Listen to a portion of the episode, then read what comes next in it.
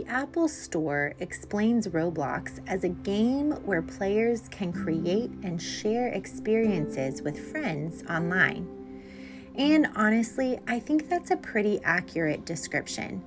Players can really dream up anything that you can imagine in that game.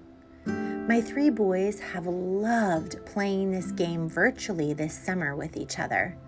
Of course, with parental controls, guidelines, and check ins. Well, school is now back in session and my kids are exhausted.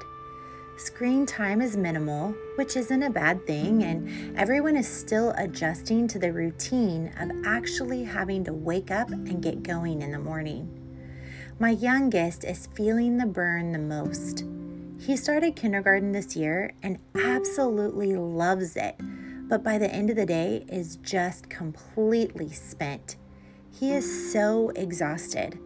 But it's the kind of exhausted where you aren't allowed to actually say he's exhausted, or he'll deny it, and then it turns into a meltdown about him defending how he isn't really exhausted or tired. His tired is tired, if you know what I mean. Last night, we went out to eat as a family to celebrate my birthday, so everyone was up a little bit later than normal. Yep, the curse of the back to school birthday. Who knew I would marry a teacher and have tons of kids? Literally putting my birthday during the busiest season of life every single year.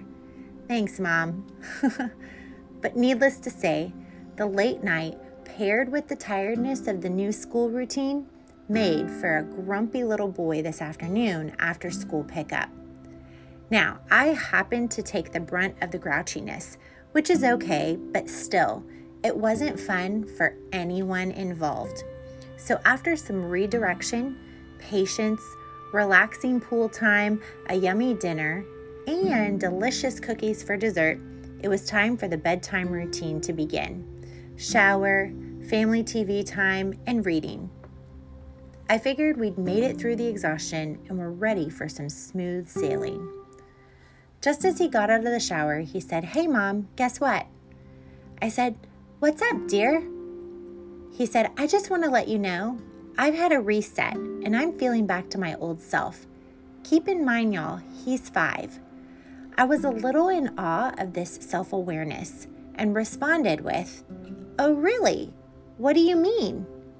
Because I was also just curious to hear his response. I wanted to know about his thought process in the reset that he mentioned. He said, You know, like on Roblox. Kind of caught off guard and totally unaware of where this was going, I said, I'm not quite sure I'm following how your shower is like Roblox. But I was becoming even more amazed and curious about the critical thinking and connections he was making. That must have been one awesome shower. So he went on to explain you know, mom, how sometimes the characters glitch and start acting weird, and you aren't sure what to do, and you can't get them to do what you want, so you just have to leave the game and then go back in. Wow. Yes, son, I know exactly what you mean. He responded with, I'm not glitching anymore, and I just feel so much more like myself. And he was right. It was so fascinating to see. He really had done a total reset. He was back to his normal, jovial self, ready to snuggle, relax, and tell me all about his day. I must say, though, it was an unexpected but insightful lesson from the online Roblox game. Props to that game for helping my kindergarten son make a connection that some adults, myself included, need a regular reminder of.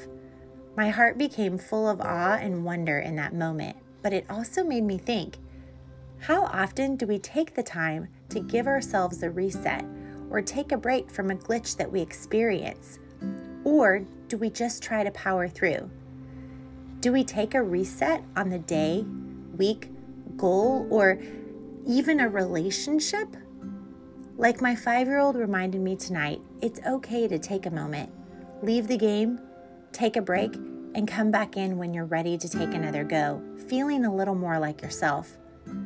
So let me ask you where in your life are you glitching right now?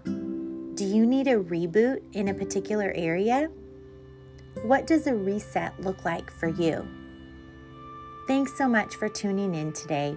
Don't forget to subscribe so you don't miss an episode, and a five star review always makes my day of chaos a little bit brighter. Have a great week, and I'll chat with you soon on more lessons from the chaos. Bye.